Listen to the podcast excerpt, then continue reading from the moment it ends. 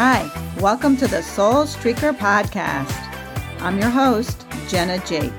Are you ready to feel all lit up and excited like you just ran through a field naked? I am. So drop that baggage and let your soul go streaking. Hi, Soul Streakers. Welcome to this episode of the Soul Streaker Podcast. Woot woot. I'm your host, Jenna Jake. This week, I want to leave you with some thoughts about power.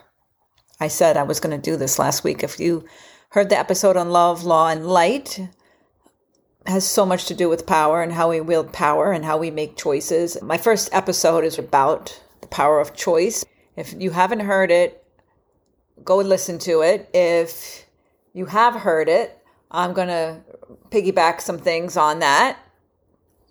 Want to really get you thinking about your power.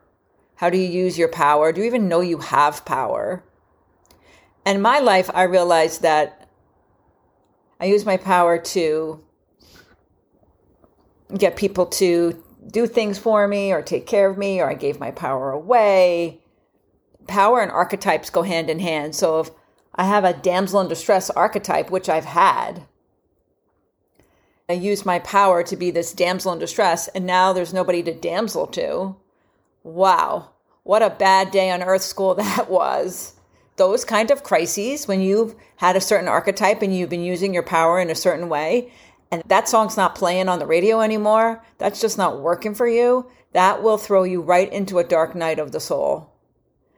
This is where you're going to learn the lessons to pay attention to your power and how you're using power. And what you were doing probably was not serving you or you wouldn't be in this crisis if you will. Usually it takes a, an event of loss. Like god forbid somebody died or a divorce or people get ill. Something happens to rock your world and then you realize how you've been using power. And the power of the archetypes that you've been using to manage your world. It's not your fault because a lot of these programs, these archetypes, this use of power, it, it was survival skills from when we were kids.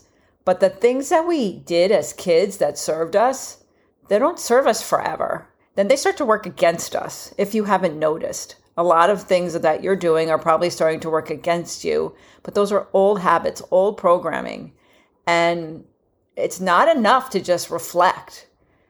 These patterns may be subconscious, so you got to really dig deep and do things meditation, NLP work, listening to something while you're sleeping, things to do to really change your subconscious programming because that's what's ruling you. So you may not even know that this is happening. Let me surmise yes, you have patterns that aren't working for you. You may be wielding your power in ways that aren't working for you, and you may not even know you're doing it.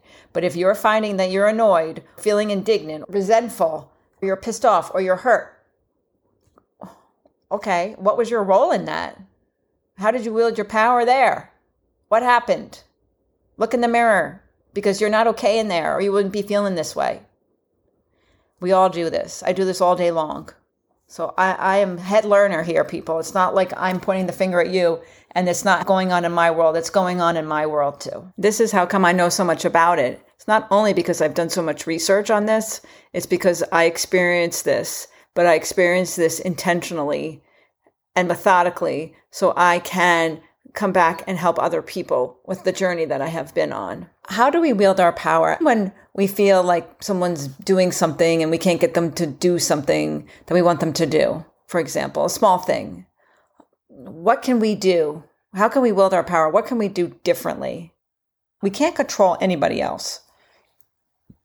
We can control what we do. And if what we're doing isn't working, we got to do something else.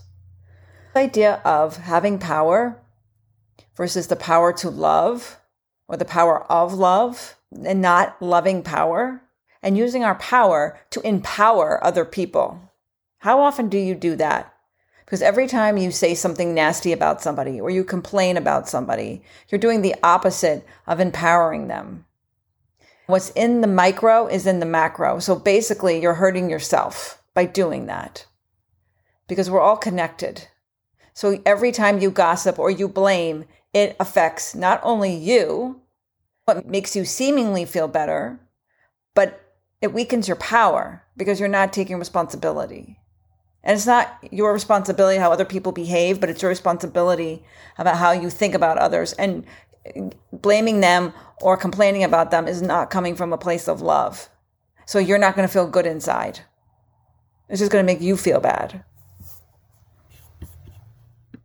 So now you feel icky and blaming, complaining, blowing off steam, and venting. Did it do anything to change the situation? No, it did not. The situation remains the same and you're still ruminating on it. So now it's just worse because now you're just putting stuff inside you and you know, I talk about this all the time, right? Let it go, let it go through you. So no, the blaming, the venting, the complaining, it's all addictions. We're all addicted to these kinds of things we need to stop doing this. This is how we change the game in our minds. This is how we wield our power differently. This is how we start to play big with the universe, and the universe will start to play big with us. Let's come from love. How about having some compassion for somebody else? We judge people so quickly. Who are we to judge anybody? We don't really know what's going on inside of somebody. I mean, how many times have you heard about someone who seemingly had it all and then they commit suicide or they try to hurt themselves? There's always something an addiction, something, something with somebody. Everybody is seemingly perfect, but yet not so perfect. This Earth School, it's not for sissies. Lessons are tough. People go through tough things. This is what connects us all. So seek to understand and love people the same way you would, and the way you take care of yourself. What's in the micro is in the macro. So if you're not eating healthy and you're gossiping and you're angry all the time, and you're addicted to something, whether it's television or substances or even work, how are you going to be in the world? How are you going to be a force for good? How are you going to come from love? You may have a love of power, but not know the power of love. The power of love is a high vibration, and any high vibration is going to snuff out a low vibration in a heartbeat. So, my dear soul streakers, if you want to have an amazing life, go to love. I've talked about the power of love. Use that as your guide. What would love do? Am I empowering somebody? Or am I cutting them down? Is my interaction with them healing the planet or hurting the planet? And if I'm not a force for good, why not? Why not? Who's responsible for that? Who's responsible to be a force for good if not you? You're here. I'm here. I, I do my part of the garden. I'm asking you to do your part of the garden. So you'll have a great life. Be a force for good.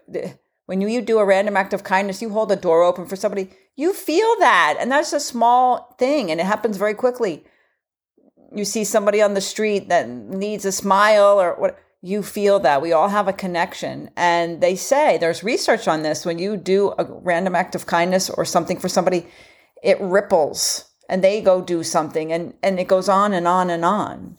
You really could make somebody's day. We have so much power to do that. But we don't go around realizing how much power we have the power of love how much our actions affect other people. You could really mess up somebody's day by having a road rage incident. I mean, and mess them up for hours. It goes the other way when you do good things for people. People remember that. Just like they say, you may not remember everything that they did for you, but you always remember how people made you feel. Always you remember that. Because that's the power of love. And we all wield that. And I've had that too. And I can't remember somebody and I know I know that person. I know I've been had an interaction with them, but I remember the feeling I had when I was around them. I don't even remember their name. But that feeling I remember, and I know you know what I'm talking about because it happens to all of us. How do you think people feel when you walk away? When you've interacted with them and now you walk away, how do you think you leave them feeling? Have you ever even thought about that? How would you like to leave people feeling? Now's the time to turn over a new leaf, have a new intention. Go to a higher level. Maybe this podcast is the sign for you to be doing that. How do you want to make people feel? How do you want to empower them? Because that is really your legacy. When you're not on the planet anymore, that's what people are going to remember how you made them feel. When you think about people that have crossed over you have all those great memories because they made you feel so good, they empowered you in all of those ways. That's how much power we have over each other. We have a lot of power over each other. So the key really is to go around empowering other people, but not letting people that aren't into the empowerment game disempower you. So if it's not good coming at you, stay centered, let it go. Drop the rope, don't play tug of war with them. Then you spend your time empowering and loving others unconditionally. Unconditionally. I know that takes a lot, but when you have a, a big open heart, it doesn't matter what people do to you. A lot of things that people are doing to you is because they're coming from a bad place themselves and they're hurting themselves. They're not really hurting you. It's not personal. So if you can take the personal self out of it, you'll see what I mean. You can still love somebody, even though they may have said something nasty or done something that hurt your feelings. Forgive them, move on, and love them. I'm not saying be their best friend, but you can open up your heart big enough to send love their way and practice practice that it's worth practicing that you'll start to feel lighter and lighter and really have a love and a big open heart and love everybody and this amazing energy and people are just going to want to be around you because of who you are and the light that you are in this world sounds good to me sign me up for some of that Carolyn Myss says grace is our highest power. And that's what I've been saying. Can you be in a place to give somebody else grace? Because what does that require of you? It requires of you to have an open heart and to have self esteem. Work on your self love and feeling good about yourself before you can wield your power in a way that you're actually powerful because you're giving somebody grace being open to everything and attached to nothing because there's levels of power as you ascend. And Carolyn Myss talks about power through the chakras. So your lowest chakra is about having stuff and putting out emotional fires and things like that and getting angry with people, all the things that I had talked about that was not serving us.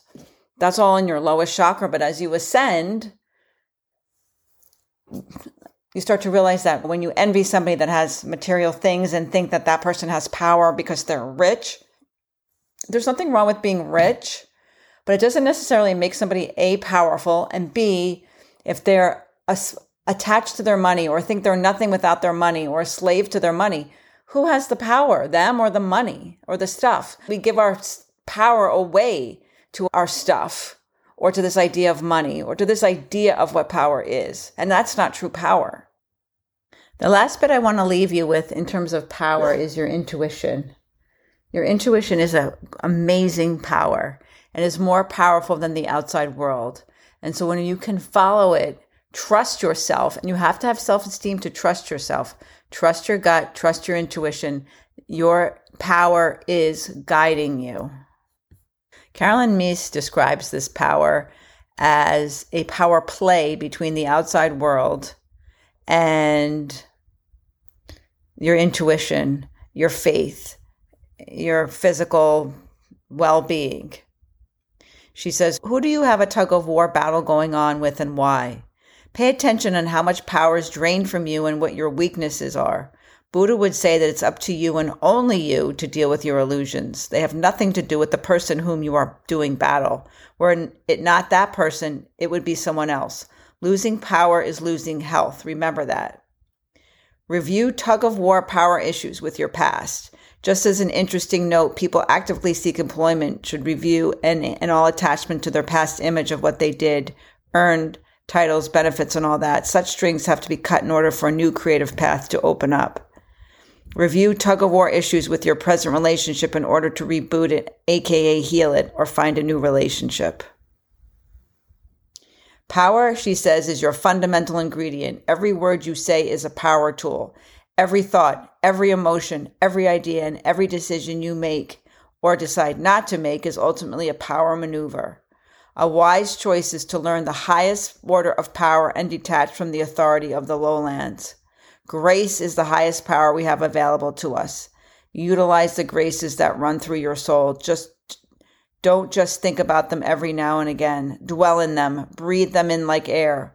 When you are losing power to something, close your eyes and pray for the grace to retrieve your spirit from a bad decision or an external fear or a negative power play. Don't wait for illness to wake you up. Think like a mystic out of a monastery. That is so totally brilliant. Thank you, Carolyn Myss. Brilliant, brilliant, brilliant. I agree with her 100% because our power or our tug of war with power, and that's why I say drop the rope, drop the rope, people.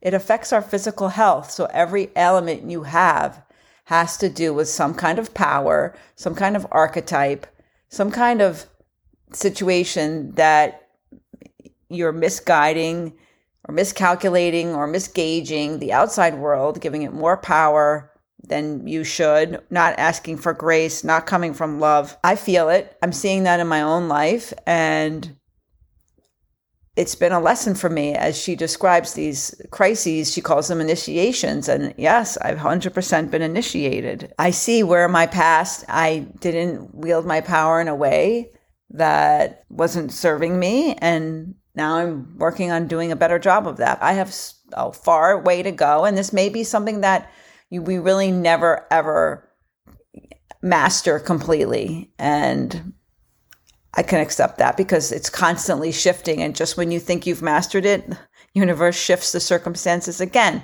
for another life lesson. The best we can do is just to continue to open our hearts wider and wider, give people a break, come from a place of compassion and grace and love. I will pray that God brings you grace in the situations that you need grace and heals our hearts as a collective and as individuals so that we may have such great energy here that it sends ripples across the globe to create a more peaceful, loving planet. Amen. Thank you for listening to this episode of the Soul Streaker podcast. If you liked it, press that subscribe button, leave me a rating, and if you leave a comment, I'll mention you in the next episode. Please share this podcast with anybody you think might benefit from it. I'll be so grateful if you did. And don't forget to watch me on Lunchtime Live on Instagram at jenna.jake and check out my website, www.jennajake.com.